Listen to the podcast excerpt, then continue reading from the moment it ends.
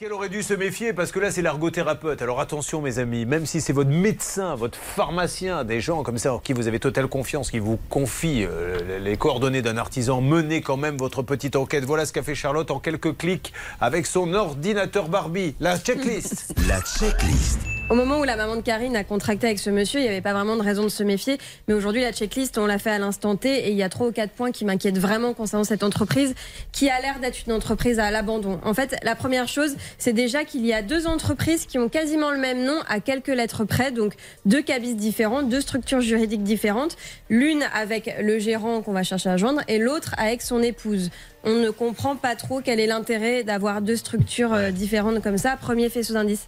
Euh, la suite, c'est que, comme l'a dit Karine et comme vous l'avez dit, le local semble complètement déserté, c'est-à-dire qu'il laisse le courrier arriver sans même aller le chercher visiblement.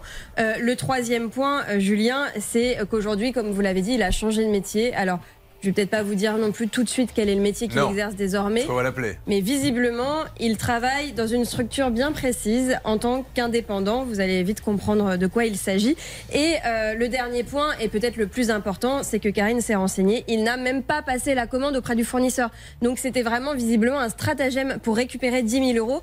Et avait-il l'intention à un moment de commander le matériel? Maintenant, on a de bonnes raisons d'en douter.